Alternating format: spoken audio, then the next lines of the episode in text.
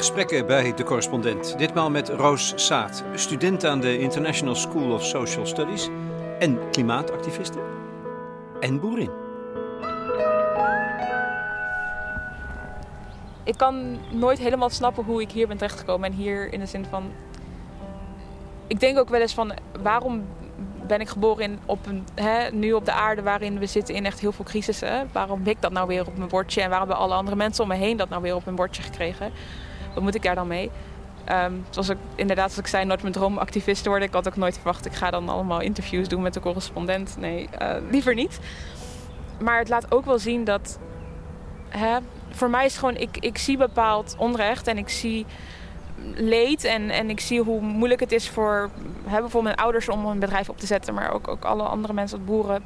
Mensen, ik denk van, daar ben ik me over heel veel gaan afvragen en ik machteloos over gevoeld. En ik ben erover gaan nadenken en met mensen over, over gaan praten. En toen ben ik een keer gedacht, oh, misschien moet ik um, maar een keertje naar een, um, wat was het, een meeting die ging over landbouw en klimaat. Ik dacht, dan ga ik daarheen kijken misschien wat, wat voor mensen ik daar tegenkom. Dus het is een heel geleidelijk proces ge geweest van die meeting naar... Um, laten we een, uh, een groep opzetten die zich bezig gaat houden met de rol van landbouw en klimaat. Naar oh, uh, misschien is het uh, een goed idee om een keer een, we hebben een opiniestuk geschreven over uh, wat was het LTO en het Parijsakkoord. En het volgende wat we deden was oh, een keer een, een, actie organiseren bij de Rouwbank, want daar gaat toch wel veel mis. En dan zit je een jaar later, dan doe je een bezetting van de Rouwbank lobby of je spreekt in mijn certificaathuisvergadering of je zit op de A12. Maar dat zijn niet processen die van de een op de andere dag ik wakker werd. Oh, nu ga ik me vastlijmen aan de A12. Maar dat is heel erg gegroeid omdat je gewoon ziet um, wat nodig is. Um, wat er moet veranderen. Maar ook wat voor impact je kan hebben als je dat doet. Um, en ik denk ook soms wel eens van... Hmm, hoe zou de wereld eruit zien als we dit allemaal niet hadden? Wat zou mijn, hoe zou mijn leven dan zijn? Maar ik kan me niet meer echt veroorloven om...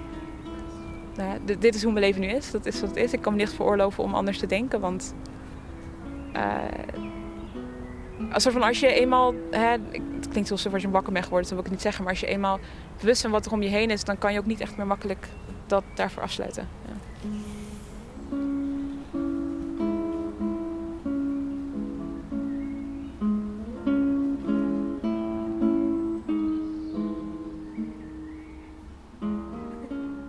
Een jaar geleden, 24 mei 2022, hield Roos Saat een verschroeiende speech voor een aandeelhoudersvergadering van de Rabobank. Over de destructieve rol die de bank speelt in de landbouw. Die steunt de agrobusiness, die het klimaat helpt ontwrichten en remt ontwikkelingen die een positief alternatief bieden. Het maakte diepe indruk. Niet op de aandeelhouders, die gingen door alsof er niks aan de hand was. Maar het was stiekem gefilmd vanuit de heup en werd vervolgens gepost op YouTube. Ik zal het straks verderop in dit interview laten horen. Het kan je niet onverschillig laten. Roos heeft recht van spreken, want ze studeert op het ogenblik dus aan de Erasmus School of Social Studies. Maar ze is geboren en getogen op een boerderij in Flevoland in Almere. Waar haar toekomst ligt, want ze wil boer worden. Als er een toekomst is, want dat is allerminst zeker. Dan moet er wel een hoop veranderen. En daar zet ze zich tegenwoordig dan ook actief voor in. Als activiste dus. Wij hebben afgesproken op het Malieveld in Den Haag de plek voor demonstraties niet ver van het centrum van de macht. Het circus is net weg. Het veld ligt er braak bij, meer bruin dan groen. Het is net ingezaaid. Kom je hier vaak? Vraag ik. Nee, hier niet. Nee. Hiernaast wel, op de A12, maar hier niet. Terwijl jij een geboren actievoerder bent. Um, ja, nou, ik doe veel actievoeren. Um, maar toen ik een klein meisje was, dacht ik niet... oeh, later als ik groot word, word ik activist. Dat is nooit mijn droom geweest. Ik weet ook niet of dat iemands droom is. Uh, het is denk ik heel erg geboren uit een, een noodzaak of een gevoel voor... er is verandering nodig. En uh, ja. vooral een, een, ander geluid laten horen dan uh, wat we hier in Nederland vaak horen over ook klimaat en ook over boeren. Ja. Een jaar geleden sprak jij de aandeelhouders van de Rabobank toe. Hoe was je, sowieso, binnengekomen? Uh, ik had een certificaat gekocht. um, ik uh, ben samen met een groep mensen al langer bezig met de Raadbank. In de zin van... Um, als je vanuit de landbouw, maar ook vanuit het, het, aspect van klimaat kijkt naar de, naar de landbouw en naar alle bedrijven die erin zitten, dan is de Rabobank een hele, hele grote speler. Ehm, zij financieren ongelooflijk met 40 miljard per jaar bijna de, de industriële landbouw. En zij hebben ook heel veel verantwoordelijkheid in dan de keuzes die worden gemaakt met wat er met het geld gebeurt. En het blijft altijd een beetje een ongrijpbaar, machtig iets wat ergens boven hangt. En het blijft uit de media en er wordt niet vaak over gepraat. En uh, toen hadden wij het idee van: oké, de enige manier om in gesprek te komen, uh, om te kunnen de mensen die daar beslissingen maken, zeg maar, in de ogen te kunnen kijken, is naar zo'n vergadering gaan. Dus toen uh, zijn we dat gaan doen. Certificaat gekocht, naar binnen gegaan. Wat, wat kost een certificaat? Um, als je een, een, rekeninghouder bent, wat ik niet ben, 25 euro. Anders is het, was het toen 80 euro. Koop je via een broker. Kan je hem ook weer verkopen. Dus uh, dat hebben we ook meteen weer gedaan daarna. je spreekt over wij? Ja, ik, ken, ik ben actief bij Extinction Rebellion okay. Landbouw. en ja, eigenlijk is die groep ontstaan uit het idee van... zowel binnen de klimaatbeweging is er een heel specifiek beeld over landbouw en boeren... Um, maar ook vanuit de landbouw is een heel specifiek beeld over klimaatactivisten. En dat is namelijk dat die heel erg tegenover elkaar staan. Uh, terwijl ik op heel veel vlakken zie waar juist heel veel overeenkomsten zijn. Ik als boerendochter uh, die me heel erg zorgen maakt over, over het klimaat en onze natuur. Maar ook zie dat het narratief in de klimaatbeweging heel vaak is van uh, landbouw en al die boeren moeten vooral stoppen en het vernietigen de natuur. Terwijl de, het landbouw zo ongelooflijk grote rol kan spelen in het oplossen van klimaatproblemen, in de biodiversiteitsherstel. En dat wil ik ook graag, dat geluid wat meer laten horen. En laten zien dat er boeren zijn die dingen anders doen. En dat het ook mogelijk is voor boeren om dingen anders te doen. Maar dat het niet ligt aan alleen de boer van de consument, maar ook aan een, aan een, een agro-industrie die erachter zit die heel veel geldbelangen heeft bij het behouden van hoe we nu met z'n allen boeren in Nederland. Um, en dat blootleggen en laten zien van hey, klimaatactivisten kunnen ook daar bezig zijn en niet alleen uh, nou, of een boer aanvallen of andersom. Ja. Dat is toch wel wat de media ook heel erg graag vreemd en hoe het ook heel erg wordt doorgespeeld. Terwijl ik juist veel meer overeenkomsten zie en dat ook graag wil laten horen. Ja. Nou, begrijp ik, want er is een filmpje van hè? en ik, ik, ik ga het gebruiken. Ik ga het inzetten hier, want het is, ik vind het aangrijpend. Um, het is, ik, ik begrijp dat je aan het begin van de vergadering hebt gesproken.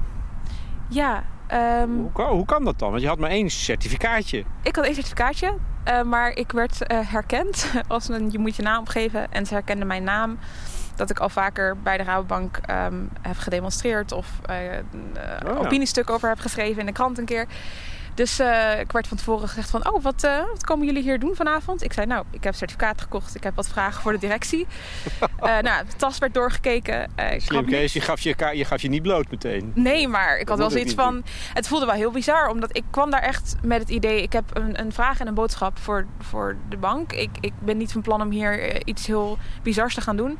Maar ik werd wel meteen, zeg maar, met drie, met drie bewakers naar binnen geleid. Dat ik dacht van, oké, okay, um, ja. interessante toon ja, die hier wordt neergezet. Ja, en toen zeiden ze ook van, nou, als jullie uh, wat willen zeggen, dan uh, kan dat nu vooraf aan de vergadering. En toen hebben we even de ruimte gekregen om een speech te houden. Um, maar ook wel meteen vanuit de directie was het uh, bedankt voor deze boodschap. we gaan verder met de vergadering. Dat was wel gewoon de strekking van hoe je daar werd neergezet. Ja, ja. Um, het is gefilmd vanuit een beetje bijna achternaast je van, van onderuit. Stiekem dus. Ja. Want was dat ook verboden om te filmen? Uh, nou, ze wil het liever niet, nee. Nou, maar niet. Ja, ja. dat zegt ze dan. Met drie bewakers naast je, precies. Nee, exact. En nee, ze wilde dat zeker niet. Um, en ja, ik ben dus gisteren toevallig weer bij de certificaathuisvergadering geweest. Ja, even, even, dat, dat oh, sorry, zo. Ja, dat ja, nee, nee, nee, ik even daarover van dat, dat ze toen dus echt de camera's uit je handen sloegen. Maar goed, dat... Oké, okay, dat komt zo nog wel eens. Sorry, ja. Um, je sprak 4,5 minuut. Had jij die tekst die heb je, ik zie het dat je je voorleest. Je hebt een tekst geschreven. Heb je daar heel lang over gedaan of juist helemaal niet? Nee, de middag van tevoren geschreven. Ja, de middag van tevoren? Ja, ik zat in de trein, ik heb hem geschreven.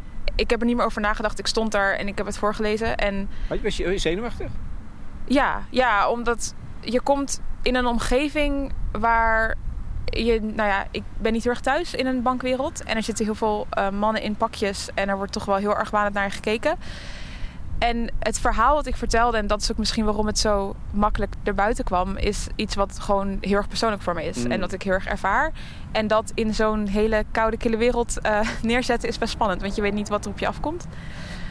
Um, maar ook, ja, voor mij voelt het als zoiets nou ja, het is mijn realiteit. De, hoe we omgaan met, met, met, de, met de aarde als boeren. Ehm, hoe we zorg ons best doen en, en heel erg worden tegengewerkt door een bank.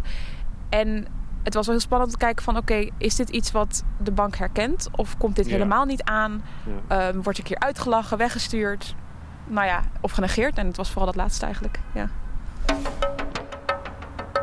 Uh, mijn naam is Roos. Uh, ik ben biologisch dynamisch boerin in Flevoland. En samen met mijn familie hebben wij een gemengd bedrijf met vee- en akkerbouw. Op ons bedrijf werken wij aan het verbeteren van de bodemvruchtbaarheid en de biodiversiteit en boeren op een circulaire en natuurinclusieve wijze. Wij zitten midden in de meest intensieve landbouwregio van Nederland. Onze buurman rijdt meerdere keren per week met zijn gisbuit over het land, strooit kunstmest over zijn bollevelden en voert grote hoeveelheden krachtvoer aan. Voor alle schade die wij proberen te herstellen, wordt deze om ons heen alleen maar groter. De rapporten over de stand van de Nederlandse natuur zijn schrijnend. Wij zijn 85% van onze biodiversiteit verloren.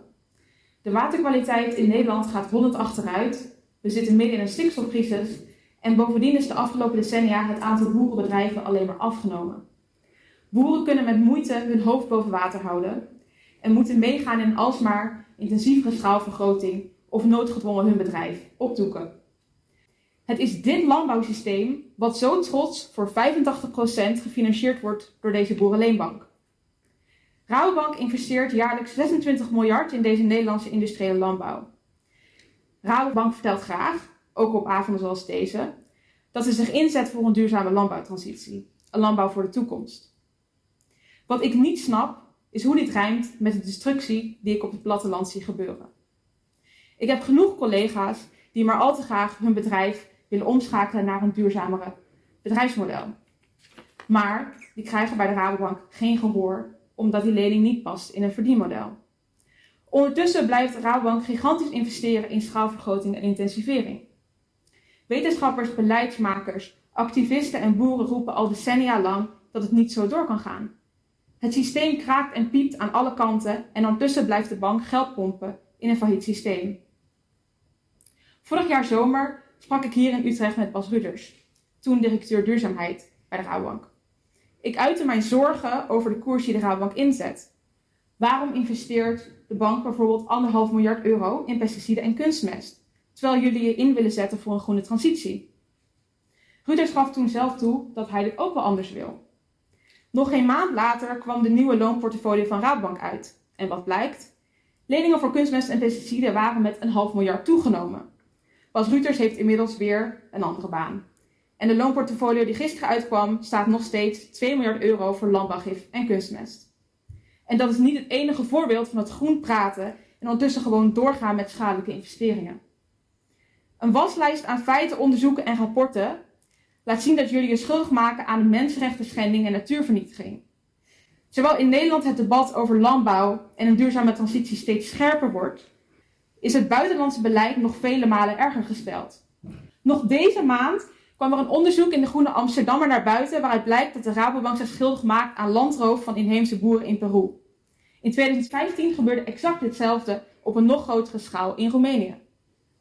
Ik sta hier vanavond omdat mijn toekomst op spel staat. Ik doe dit als BD-boer, alles in mijn vermogen om het tijd te keren um, en om die anderhalve graad opwarming waar we zo hard overheen aan het knallen zijn nog vast te houden. Maar ik weet dat ik van de Rabobank niet hetzelfde kan verwachten. Ik verwacht nu ook geen antwoord meer na alle gesprekken en vragen die wij zo vaak hebben gesteld.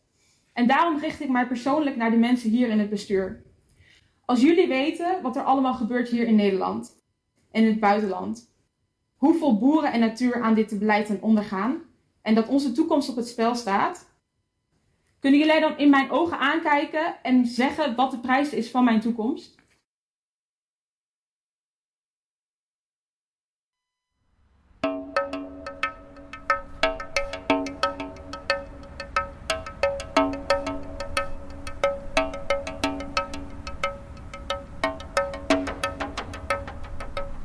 Nu weet iedereen hoe dat ging. Een jaar geleden, bijna letterlijk een jaar geleden.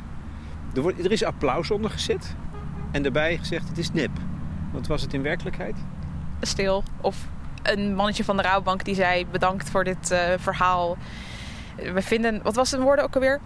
We snappen wel wat jullie bedoelen, we zien alleen de weg daar naartoe anders. Ehm, en toen ging de vergadering verder. Hoe vond je dat? Ehm,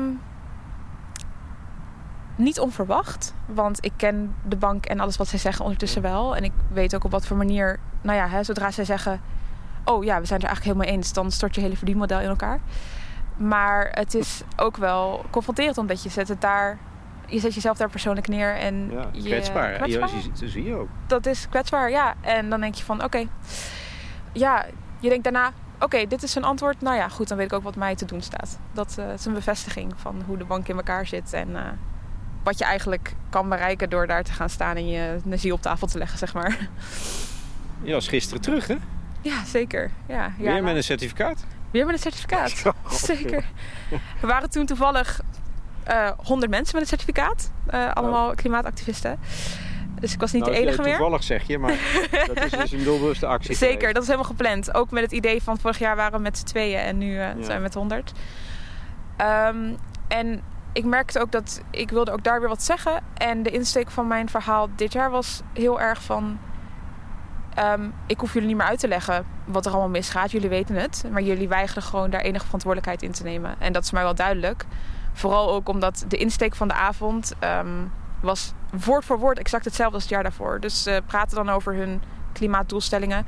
En het zijn allemaal lege woorden. En het was in 2022 en 2023 exact hetzelfde. Dan denk je van we zijn een jaar verder. En de bank is niet een jaar verder. En ondertussen staat zeg maar, nou ja, de boerenprotesten werd met geen woord aandacht aan gegeven. Terwijl ik denk van nou, dan zit je als bank Niet? daar niks. Alsof ze buiten de wereld staan of zo. Alsof ze buiten de wereld staan of boven de wereld. Ja, Schokkend, hè? ja en nee. Of ben je, je bent eraan gewend, lijkt het wel. Ik ben eraan gewend, maar ook als je bedenkt eigenlijk dat zulke grote bedrijven zijn bijna op een bepaalde manier zo onmenselijk geworden in de structuur waarop ze zijn opgesteld. Je hoeft als bankmedewerker, als bankmedewerker kan je zeker verantwoordelijk voelen, maar als directie is het doel we moeten ons verdienmodel beschermen Ja. en dan gaat dat over lijken. Je, je ha- bezigt een interessante frase. Zo'n bank is zo groot dat het onmenselijk is geworden. Maar er werken mensen. En de aandeelhouders zijn mensen. Of zijn die in feite ook besmet in jouw ogen met dat proces van ontmenselijken? Kijk, jij, je staat Ja. daar op een grootste manier. Ja. Als een, als een jonge vrouw. Ja. Wat je zegt, met je ziel op tafel. Hoe kan je dan niet geraakt zijn?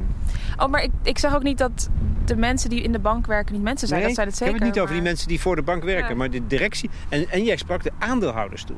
Ja, ehm, ik, ik denk dat er, er gebeuren verschillende dingen. Ik denk dat wij in deze wereld ons heel erg ehm, maar, hè, individualistisch en kapitalistisch hebben ingesteld. En dat dat soms echt heel erg geïnternaliseerd wordt. Dat je bijna wat je doet en wat daar de gevolgen van zijn heel erg van elkaar kan scheiden. Dus wat die bank daar ergens bovenin die toren besluit en wat er dan daadwerkelijk op een, op een, eh, een boerderij gebeurt, dat dat heel erg van elkaar los komt te staan. En dat je dan ook geen verantwoordelijkheid daarover over voelt of wil voelen. Maar ook een stukje bescherming, want als een CEO echt zou realiseren wat de schade is die zij aandoen, dan kan je als vra- vraag ik me af, kan je dan als mens dat werk nog doen? Kan je dan nog met een Ja. goed gevoel naar bed gaan en opstaan in de ochtend? Ehm, ik denk dat het antwoord nee is. En dat is het onmenselijke eraan. Als in, we hebben een systeem gecreëerd waarin je als, als mens eigenlijk moreel niet meer op de juiste manier Ja. kan werken. En je moet jezelf op een bepaalde manier opstellen om dat werk te kunnen blijven doen. Dus je moet je gevoel uitschakelen en je geweten. Ja, en je moet heel erg overtuigd zijn van ergens toch het idee van... maar we, we probe- proberen wel iets goeds. En dat is wat je heel erg hoort bij de Rabobank. Die strijd van... ja, maar we zijn ook de trotse boerenleenbank. En om je heen brokkelt dat hele imago af. En je hoort het ook van certificaathouders. Je hoort gisteren ook weer eh, een certificaathouder die zei... we zijn ooit begonnen als coöperatieve bank... maar als je kijkt naar nu de grootte die Rabobank heeft aangenomen... zijn wij dan niet dat monster geworden waar we, zeg maar, waar we ons tegen afzetten. En dan denk je van ja, er, is hier zoiets groots gegroeid dat, dat ja, eh, een soort bescherming dat je dan om Mhm.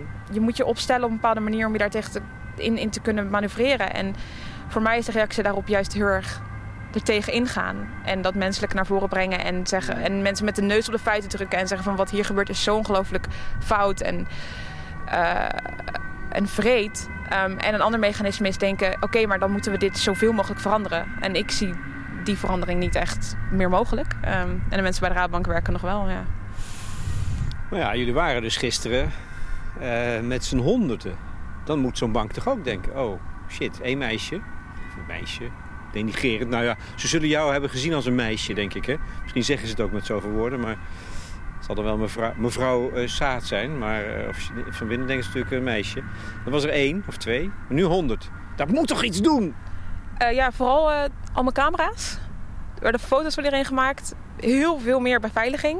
Iedereen kreeg een pasje met een kleurcode en dan mocht je op een bepaalde plek gaan zitten. En je merkte dat je zag het ook aan de directie dat er heel veel zenuwen was en heel veel spanning. En dat ze niet wisten hoe ze zich voor moesten geven en houden richting Nou ja, wat dus- gebeurde. Dus er gebeurt iets. Er gebeurt zeker, eh, 100% gebeurt iets. Ehm, en het, het interessante is dat je merkt dat wanneer je dan weer vragen gaat stellen... en mijn vraag ging dus over de verantwoordelijkheid die de bank heeft... die ze niet willen nemen. Maar ook een hele simpele vraag als... waarom stoppen jullie niet met het investeren in megastallen? Dat de antwoorden die worden gegeven zijn heel erg vaag. Het is geen ja en geen nee. En het is elke keer hetzelfde stokpaardje wat naar voren komt... En meer dan dat hebben ze ook niet. Het soort van het laatste stroompje wat ze vasthouden. En dat is heel vaak de tekst. Uh, we moeten de wereld blijven voeden, dus een transitie moet op een verantwoorde manier. En dat is eigenlijk bijna het enige wat ze constant blijven herhalen. En, Mantra. ja, mantra. En ons Road to Paris, dat is hun klimaatakkoord waar eigenlijk niks, of klimaatrapport waar niks in staat.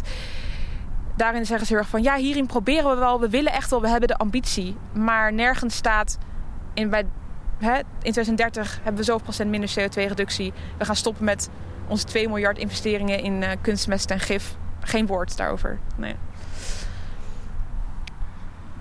Nou, het is nu zonnig. Er staat een lekker straf windje, noordwestenwindje volgens mij uit zee. Um, dus het is best wel lekker toch nog? Hier in deze open vlakte, de kale, verschrikkelijke vlakte van het Malieveld. Maar ben je niet woedend eigenlijk? Ja, natuurlijk. Maar ik vind ook, ik vraag me ook wel eens af waarom is niet iedereen woedend? Want als we kijken naar hoe we met onze wereld omgaan. En niet alleen de wereld, maar ook gewoon met elkaar in onze maatschappij. En het soort leed wat wij op elkaar afroepen hier. Uh, en de manier waarop we praten over uh, vluchtelingen alsof het geen mensen zijn. Maar ook het feit dat we nog steeds... We hebben een regering die is afgetreden voor een toeslagenaffaire. En er is niks opgelost. En die mensen zitten nog steeds in de shit.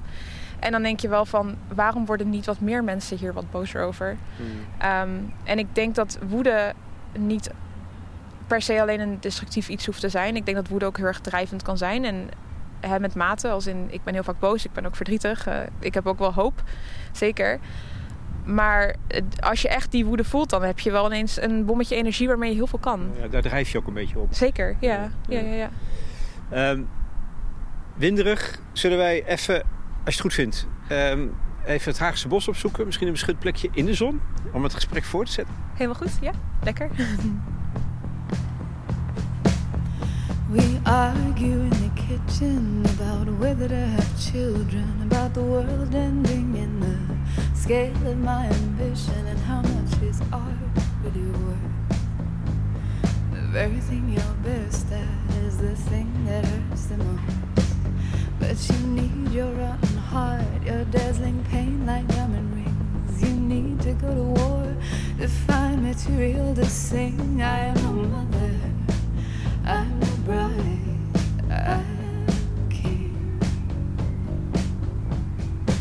I need my golden crown of sorrow,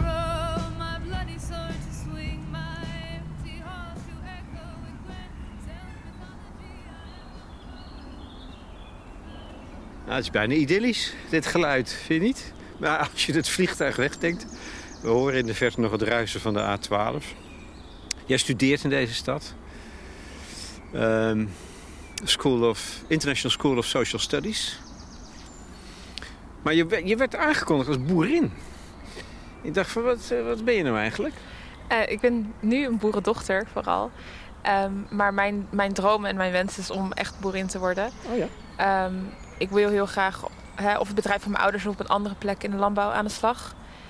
Uh, en dat is ook interessant genoeg iets wat ik toen ik 16 was absoluut niet wilde. Ik wilde naar de stad toe, ik wilde weg. Uit Ehm, Flevoland, want daar ligt het bedrijf van je ouders. weg uit, weg uit Flevoland, inderdaad. Maar ehm, het is zowel. Ik denk dat het, het voor mij er twee, twee, twee dingen gebeurd. Eén is dat ik ehm, merkte dat wat er thuis gebeurde en op de boerderij, maar ook op het platteland, is iets wat ik gewoon heel moeilijk los kon laten. Omdat het toch iets wat je, hè, het is je omgeving, dat is wat je vertrouwd bent, dat is wat je gewend bent. Ehm, en ook de zorgen die ik had over eh, de klimaatcrisis waar we in zitten, die, die kwamen steeds meer naar voren. En voor mij zag ik juist heel erg dat landbouw daarin een oplossing kon zijn. En als ik dan zie hoe mijn ouders ook op hun bedrijf bezig zijn met eh, ehm, biologisch dynamisch boeren. En dan echt boeren met ook het oog op de natuur. En de bodem als de soort van, dat zit centraal in ons bedrijf. Een gezonde bodem is het belangrijkste. En dan zie je zoveel wilde en zoveel moois wat daaruit voort kan komen. Dat ik denk van, de, ik denk de enige manier om nog een soort van, hè, het, in deze wereld, de wereld beter te maken. Maar ook het soort van vol te houden. Is door ook plekken te hebben waar je kan zien, hier gaat het anders en hier, hier gaat het goed. Kijk eens hoe mooi. Joh. Kijk eens hoe mooi, precies dat. Ehm, en niet omdat ik denk dat ehm, we het allemaal als, hè, als ik het maar anders doe, dan komt het wel goed. Ik denk dat we echt grote systeemverandering nodig hebben. Maar je hebt ook plekken nodig waar je kan zien hoe de wereld eruit kan zien als we die verandering hebben doorgemaakt. Ja. Oh, en als inspiratiebron. Want je wilde dus ook weg, hè? Waar, waarom wilde je eigenlijk weg als meisje van 16? Eh, ik wilde weg omdat, nou ja, kijk, dat, het interessante is, heel vaak vragen mensen aan je: Oh, je bent opgegroeid op een boerderij, hoe is dat dan? En dan denk ik, ja, jij bent opgegroeid in de stad, hoe is dat dan? ik ken niks anders. En ik denk dat het dat ook vooral was. Er, er is een beeld van: Oh, er zijn nog zoveel andere dingen die je kan doen. En je kan in de stad wonen. En daar is, gebeurt altijd van alles. En er is veel gaande. En eh, dat leek me allemaal heel leuk en spannend. En eh, ik dacht, ja, de boerderij, eh, ik heb het al gezien, ik wil wel iets anders. Ehm, Maar dus je daarom- draait ook mee, denk ik. Hè? Het is wel het soort bedrijf waar je gewoon als kind wordt ingezet. Toch? je, Geef toe. Dat was, ja. waar je als kind mag, mag helpen, zeker. Ja, nee, ja, ja, maar ja, dat, is ook, dat is ook, want kijk, misschien een, een perceptie die mensen hebben is dat als boer, ja, het is je werk, maar het is ook je leven. Want je, de boerderij is de Mm. plek waar je zowel woont als waar je werkt. Dus dat is ook niet heel makkelijk te onderscheiden van elkaar. Weet je, hè, als er s'avonds een, eh, een koe moet afkalven, dan sta je in de stal. Maar ook als er eh, bijvoorbeeld afgelopen weekend was het even droog in al die tijden van regen. Nou, dan ga je het land op en dan ga je aan het werk. Dan is het niet zondag, dus je doet niks. En dus dan is het boerenleven is niet alleen werk, maar ook een leven inderdaad. En je gaat weet je, samen picknicken op het land als we aan het oogsten zijn. Want hè, dan gaan we samen eten en dan doen we dat. Eh, of ehm, eh, je, je gaat wandelen, maar dan gaan we even wandelen langs de akker. Want dan kan je meteen even zien hoe het gaat met, de, met het gewassen. Dat, dat zijn gewoon dingen die heel normaal zijn en dat hoort erbij. Ehm, Totale vervlochtenheid Ja. van, van nou ja, leven, werk, zijn, Ja. er zijn. Ja, en het is heel erg, een heel erg, het kan, ik denk dat dat ook is wat me aantrekt. Het wortelt je heel erg. Het zorgt er gewoon voor dat je een plek hebt waarvan je weet, hier pas ik en hier snap ik wat er gebeurt. En ik denk ook dat in een wereld waarin zoveel wat er gebeurt eigenlijk we helemaal niet meer snappen, is dat een heel vertrouwd gevoel. Ja. Dus je hebt geprobeerd jezelf met wortel en al uit te, uit te, te rukken. En dat is niet gelukt. Nou, dat is wel even nodig, denk ik. Ja, Gewoon, het dat- is, het is goed om, om ook de rest van de wereld te zien en andere, met andere mensen contact te komen en te begrijpen. En, en dan kom je ook met een hele andere manier weer terug, denk ik. Ja. Want even voor de eh, helderheid. Ehm, wat, wat ging je studeren? Je hebt een University College gedaan, eerst nog. Bachelor gehaald. Welke richting? Eh, sociale en culturele geschiedenis. Ja, dus echt de andere kant, hè? Niet de biologische kant. Dus. Ehm, nee, maar ook omdat sowieso dat is iets wat ik altijd hè, gewoon interessant heb gevonden, maar ook omdat ik denk dat eh, om nu in hindsight, om, om landbouw te kunnen begrijpen, gaat het niet alleen om wat gebeurt er als ik een, worteltje zaai in de grond. Maar de manier waarop zoals wij in Nederland landbouw zien is heel erg een productieproces. Je stopt het in de grond, je haalt het eruit, dat is het. Maar landbouw als een plek waar ongelooflijk veel andere sociale dingen samenkomen, is zo ongelooflijk belangrijk. En dat merk je dat ik dan hè, ook met mijn studie die ik nu doe, dat is eigenlijk waar mijn studie nu over gaat. Van wat ehm, gebeurt er als we voedsel- en landbouwtransities doorzetten? Wat gebeurt er dan op een sociaal vlak? Welke eh, nou ja, protesten, spanningen komen daarbij kijken en hoe ga je daarmee om en hoe navigeer je dat? En ehm, de, het bedrijf van mijn ouders is wel een plek waar het op de eerste plaats staat dat we gezond voedsel produceren. Maar uh, we hebben ook gezegd vanuit die wilde van dat bedrijf kunnen we dus ook alle sociale functies die de landbouw vroeger eigenlijk altijd had, als, als een plek waar iedereen samenkwam, kunnen we ook weer in, inrichten. En dat betekent, onze boerderij is open voor bezoekers. En we zitten vlak bij de stad, dus er komen heel veel mensen bij ons op erf kijken bij de koeien. We hebben een markt waar mensen al hun boodschappen kunnen doen uh, met producten uit de omgeving, uh, biologische producten uit de omgeving. Maar ook een kinderopvang, zodat kindjes Oh, op de boerderij zeg maar, zijn uh, en ook dat meekrijgen en leren. En er ontstaan hele mooie uh, verhoudingen uit en relaties uit, waarvan ik denk dat is eigenlijk hoe landbouw moet zijn. En wat zo'n pijn doet nu is dat je ziet de frustratie en de, het verdriet wat nu op het platteland heerst, waar natuurlijk ook heel erg de protestbeweging uit voort is gekomen, is ook omdat wij een platteland hebben wat we zo ongelooflijk hebben uitgehold. Um, we hebben een overheid die. Door de schaalvergroting, hè? de industrialisering Ja, of een- intensivering. Deels, maar ook, ook de overheid die heeft gewoon zo ongelooflijk alleen maar gefocust op ontwikkelen van de Randstad.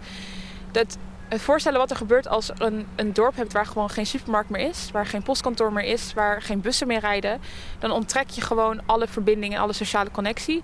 En dan is het enige wat de mensen daar hebben nog elkaar. En dan, en dan verbaasd zijn als, als mensen nou ja, hè, boos worden als een overheid aankondigt: Oh, we gaan even deze stikstofplannen er duwen. Um, er zit natuurlijk veel meer achter dan, dan alleen die, die pijn, maar dat is wel heel erg een drijfveer geweest. En dat herken ik heel, dat snap ik heel erg. En verder zit er, een, zit er nog hè, een agro-industrie achter die, die niet wil dat ons systeem verandert. Maar die, um, dat soort van gevoel van in de steek worden gelaten. En dat dus een boerderij puur en alleen maar mag bestaan omdat je voedsel produceert. Um, en dat is dan ook waar je als boer het gevoel hebt van dat is waar je dan goed in bent. Dat is wat je vertelt is dat je moet doen. Dat is waar je trots op bent. En dan uh, krijg je ineens van de overheid te horen... oh, dit gaan we even helemaal anders doen.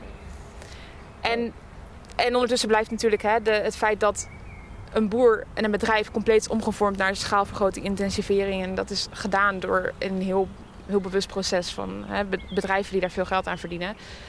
Maar dat blijft een beetje buiten schot. En dan het enige wat we zien is hele boze boeren. Ja. Jongen. Maar je, je ervaart het dus ook als een centrum van een gemeenschap nu. Zo'n zo'n boerderij zoals je ouders dat opzet. Er komen dus mensen en, en die hebben dus allemaal met elkaar contact ook. Ik bedoel, als je, ik kan me voorstellen als je als kind daar opgevangen wordt nu... Mm. dat verandert de rest van je leven. Dat neem je de rest van je leven mee. Ja, nou ja, ik denk... Hè, we hebben een, een maatschappij waarin we best wel allemaal heel erg individualistisch zijn gaan leven. En dat we niet meer gewend zijn dat je op die manier ook verbindingen kan maken met elkaar. En juist een boerderij op een plek waar je ook niet alleen maar bezig bent met uh, mensen om je heen, maar je brengt ook natuur en dieren samen. Daar ontstaat inderdaad, als je als kind opgroeit, dat, ik kan me voorstellen dat dat, dat hopelijk hè, iets van een indruk achterlaat. Maar ook dat je merkt dat mensen um, naar een plek komen en heel graag iets zelf ook willen bijdragen. Dus we hebben bijvoorbeeld uh, een bakker die bij ons uh, op de boerderij brood bakt van ons graan. En heeft gezegd, oh ik wil heel graag brood bakken, maar dat wil ik graag hier komen doen. En uh, op die manier kan hij heel mooi brood verkopen. Maar ook brood bakken voor de mensen die op de boerderij werken. Of mensen die op bezoek komen. En op die manier versterk je elkaar heel erg in, in die... Ja. Waarom doet niet iedereen het zo?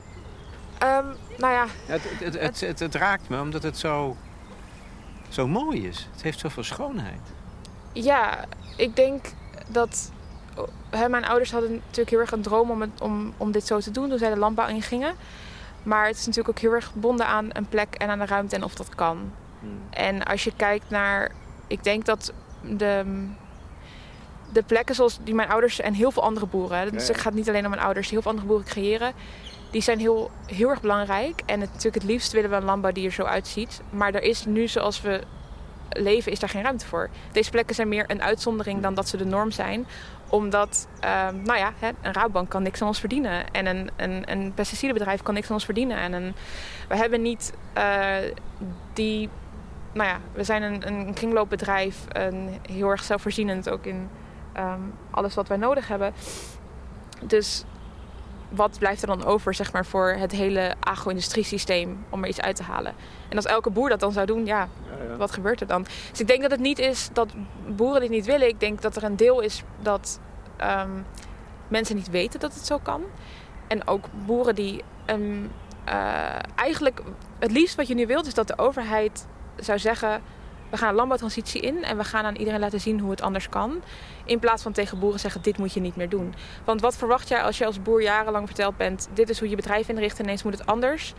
Waarom zou je dan als boer uh, de financiële middelen, maar ook het inzicht en, en, en de kennis hebben om dat te doen? Dat, het vertrouwen, dat vertrouwen ontbreekt gewoon compleet. Dat een boer iets anders zou kunnen, ja.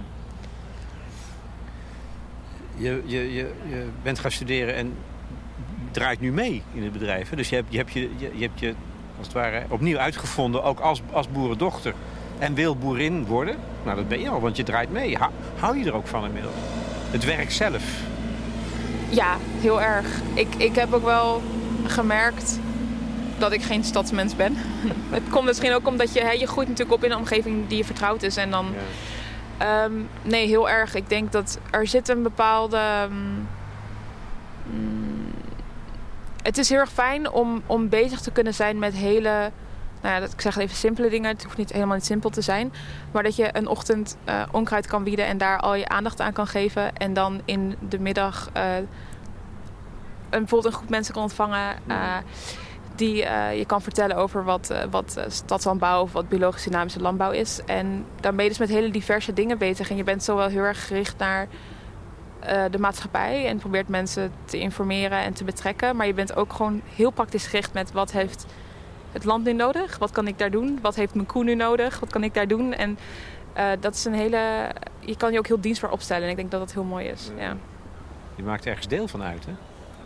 Van een groep mensen, maar ook van een systeem als het ware. Ja. Nee, zeker. En ik denk dat dat ook voor mij in ieder geval wel een bepaalde rust kan geven in wat ik heel erg mis in de rest van alles wat ik doe en het activisme ook.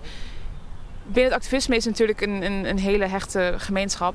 Maar het voelt wel alsof je constant bezig bent met. Je staat aan de zijlijn en je probeert um, uh, een overheid aan te spreken op fossiele subsidies. En dan sta je toch altijd wel, word je altijd wel weggezet als je staat van de zijkant te schreeuwen. Dus je bent nergens onderdeel van.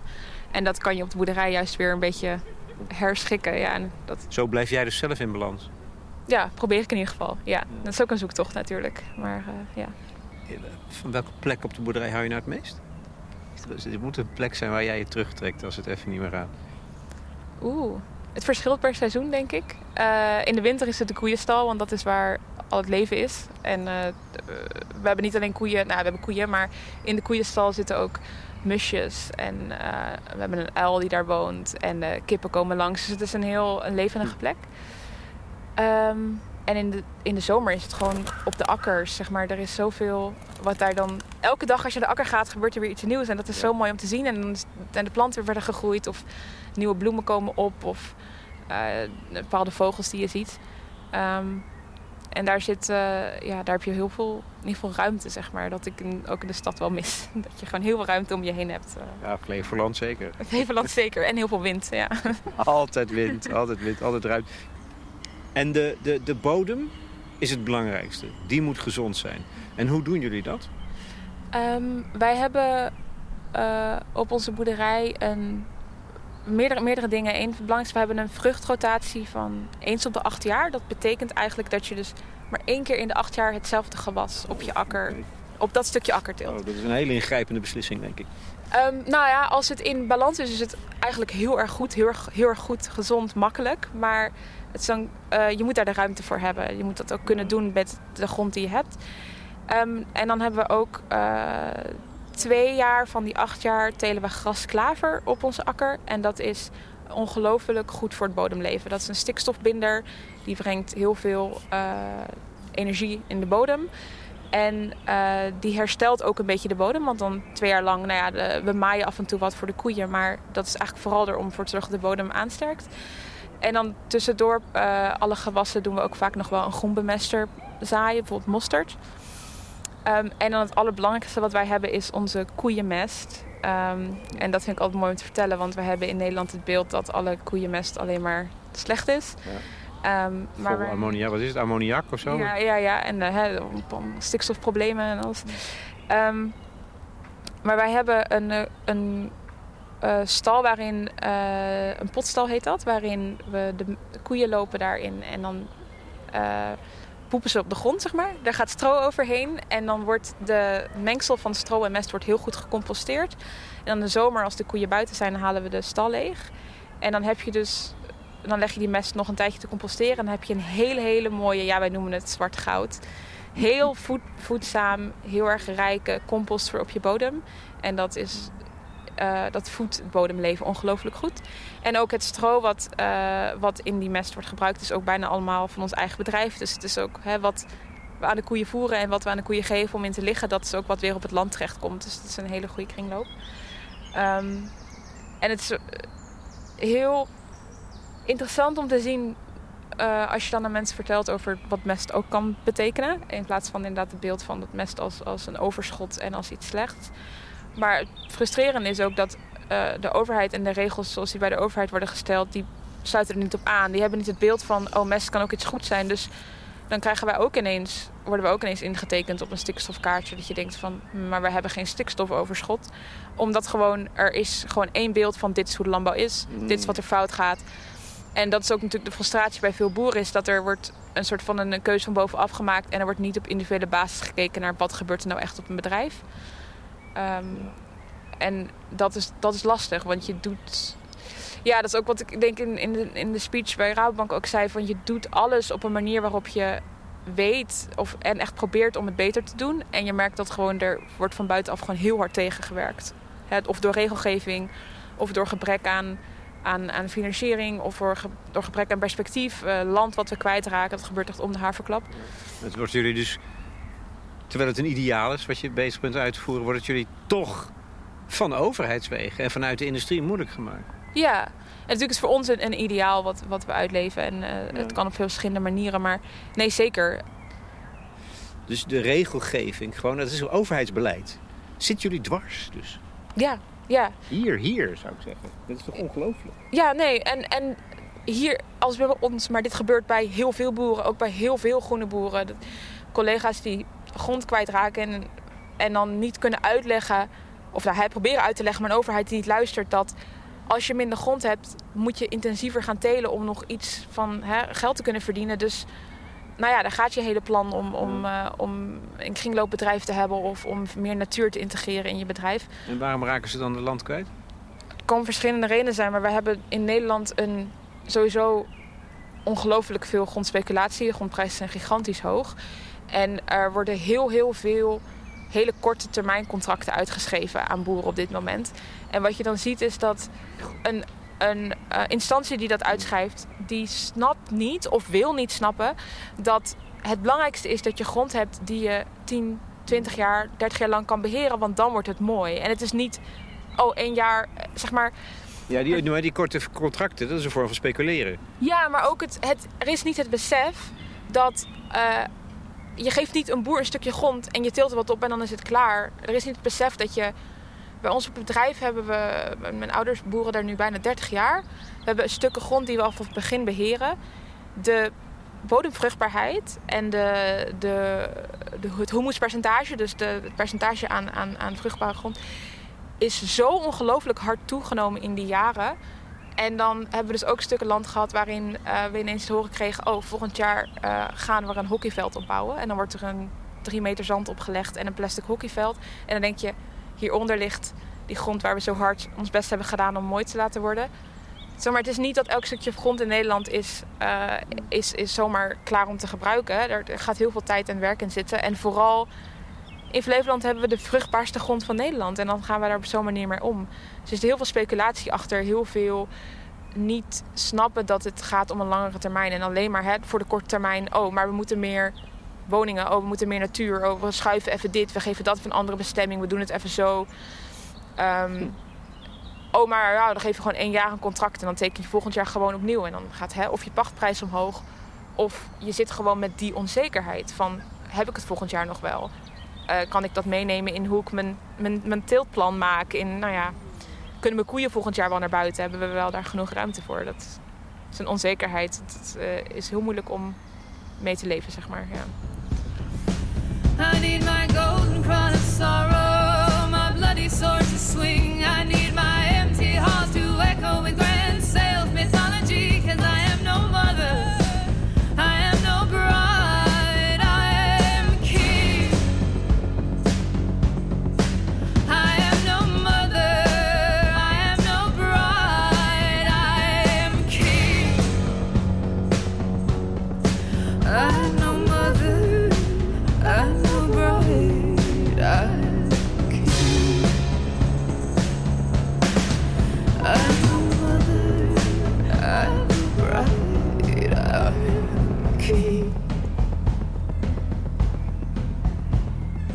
Ja, je hart breekt als je zoiets hoort, vind ik.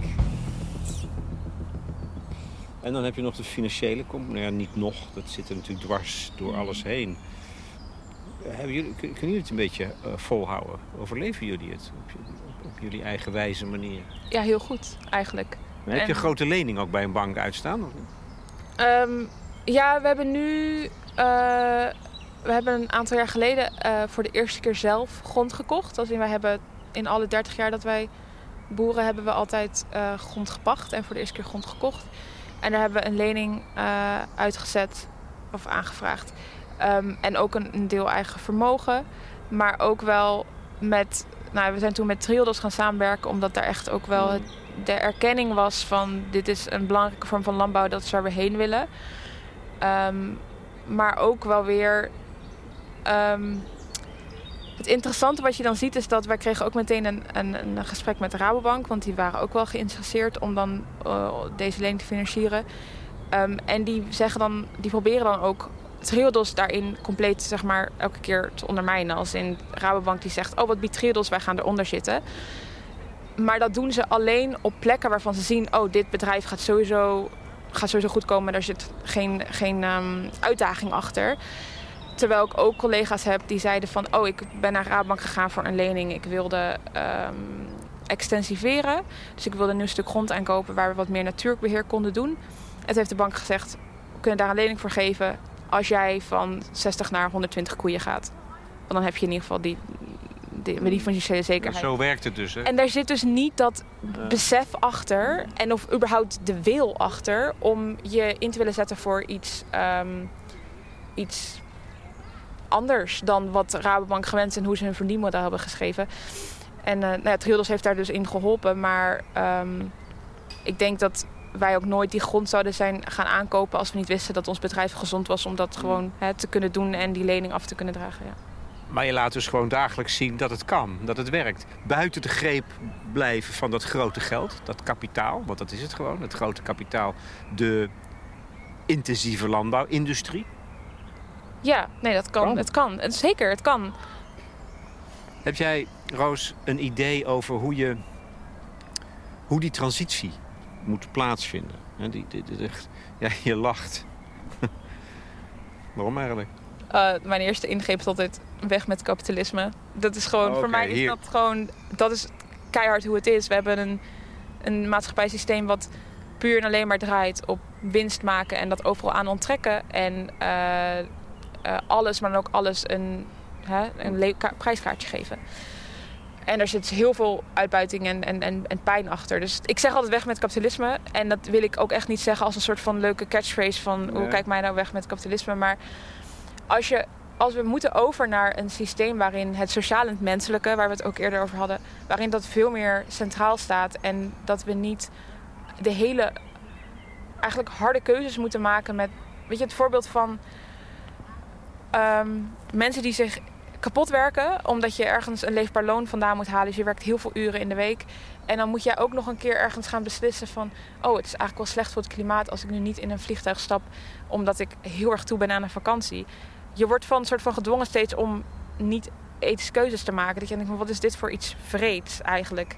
Ehm, dat je een soort van jezelf moet verder afstraffen om goed te zijn. Terwijl dat niet is hoe we, hoe we ons systeem hebben opgebouwd. Dus Ja, want je bent daar dus helemaal niet, zo, niet, zo, niet in hoge mate verantwoordelijk voor. Wordt je bij- Nee, het is, we zijn zo gefocust op, oké, maar wat doe jij dan wel en wat doe jij dan niet? Zoals bijvoorbeeld, hè, het beste voorbeeld gisteren bij certificaathoudersvergadering ehm, was er één iemand die sprak over ehm, hoe moeilijk ze het vonden dat eh, de Rabobank zo weinig doet aan, aan klimaat en natuur. En dat ze dat als, eh, als boerin, er was ook een boerin aanwezig, zoiets had van waarom doen jullie niks?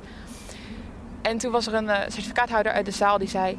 Ja, maar jullie zeggen dit allemaal wel, maar wat doe jij dan eigenlijk? Rij jij dan minder met je fossiele auto? Rij jij, vlieg jij dan minder? En we hebben het zo altijd over...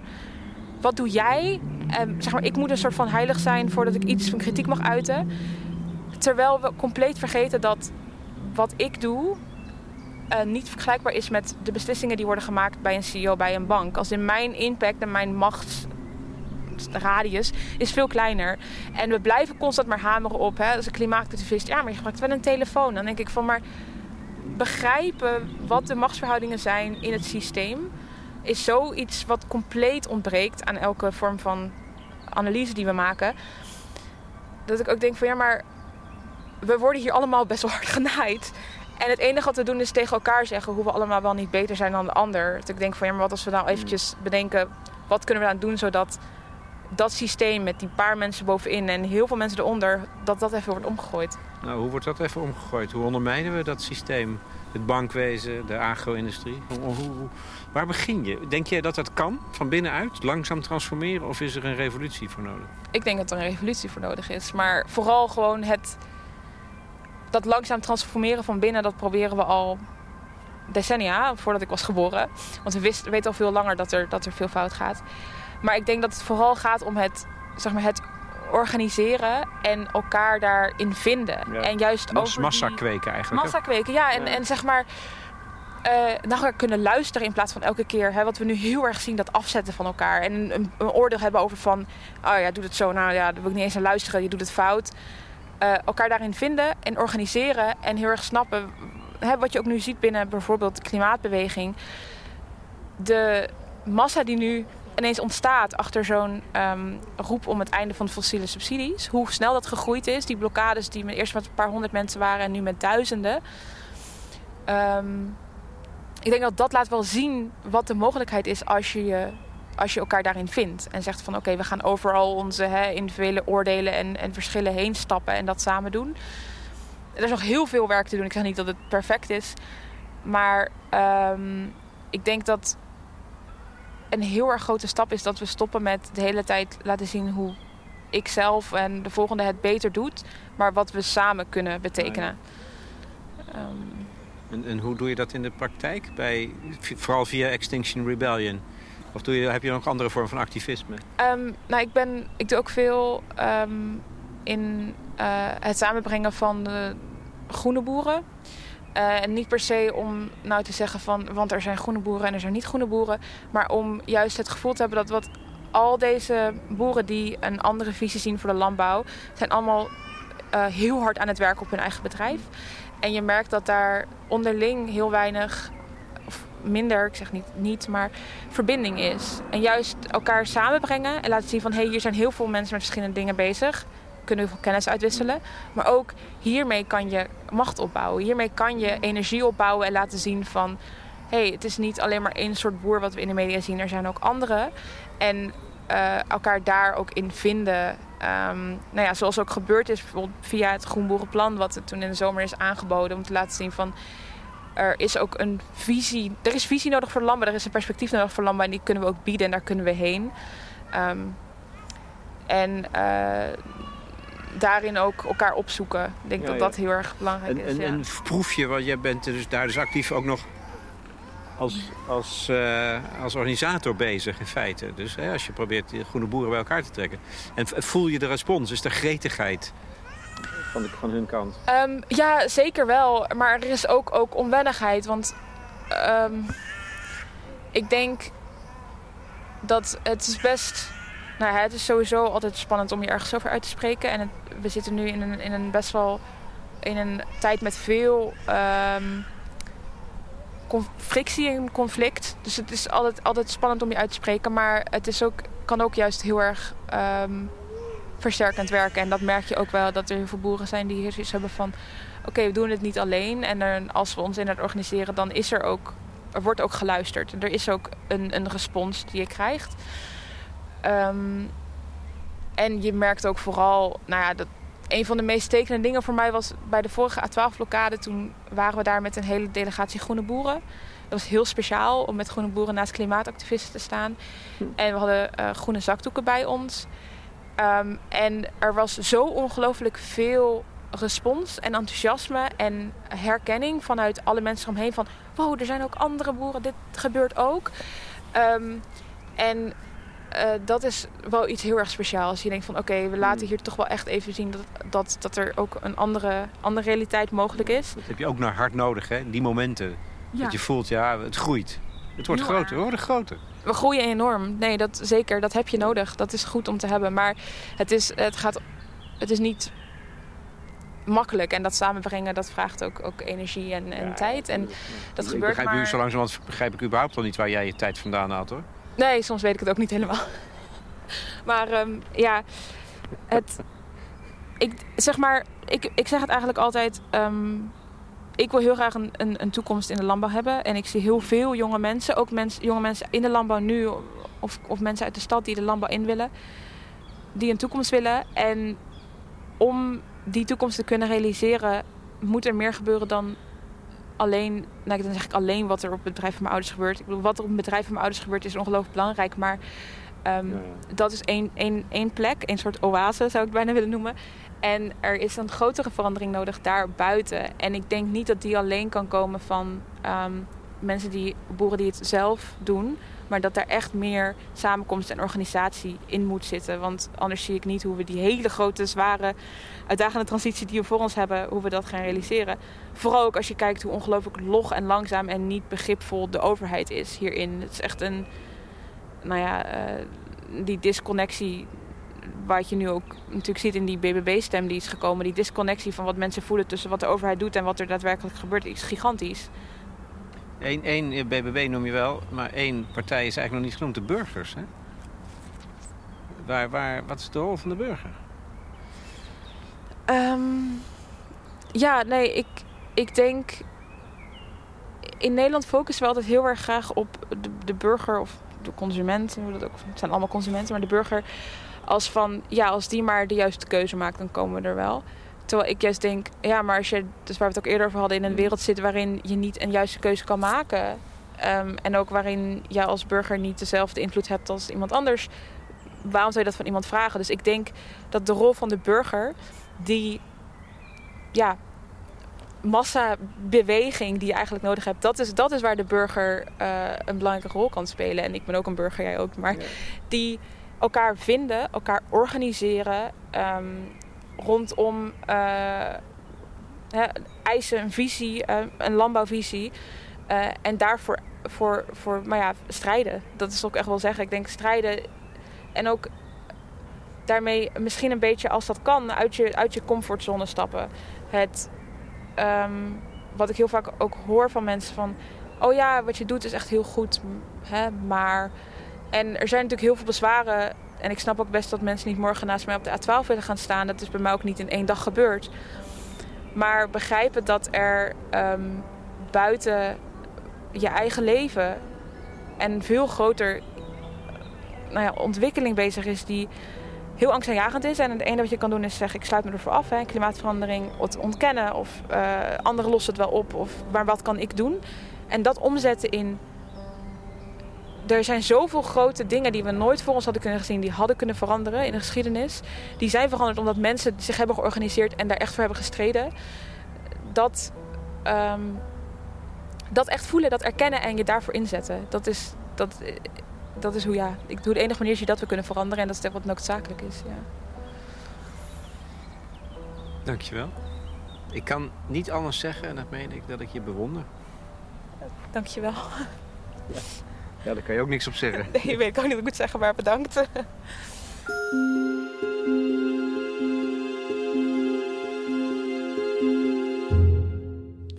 Roos Saat, activiste en boerin, in gesprek met Lex Bolmeijer voor de correspondent. Ja, het zou natuurlijk mooi zijn als aandeelhouders van de Rabobank of welke bank dan ook hierop zouden willen reageren. Hoe kan het dat boeren die daadwerkelijk een transitie door willen maken naar een natuurinclusieve bedrijfsvoering, dat juist zij niet financieel gesteund worden door een bank? Ik legde op grond van het verhaal van Roos een viertal vragen voor aan de Rabobank, zoals klopt het dat de Rabobank onveranderd leningen blijft verstrekken aan en investeringen blijft doen in megastallen, kunstmest en landbouwgif? In hun reactie verwijzen ze naar het klimaatplan Our Road to Paris. Wat ons betreft concrete, ambitieuze, maar ook realistische plannen. En ze schrijven verder. Wij vinden dat de landbouwsector verder moet verduurzamen en dat boeren een goede boterham moeten kunnen verdienen. We ondersteunen boeren die willen verduurzamen, bijvoorbeeld door het aanbieden van rentekorting. We streven naar een duurzamer gebruik van kunstmest en beschermingsmiddelen. In ons beleid en onze gesprekken met klanten besteden we hier nadrukkelijk aandacht aan. Concreter dan dit wordt het niet. Roos had me daarvoor al gewaarschuwd, maar het is toch teleurstellend, want haar ervaringen staan niet op zichzelf. Tal van onderzoeksjournalisten en organisaties van De Groene Amsterdammer, Follow the Money, The Correspondent, Trouw, BNN-Vara, TOT, Amazon Watch, Eerlijke Bankwijzer, Amnesty en Greenpeace.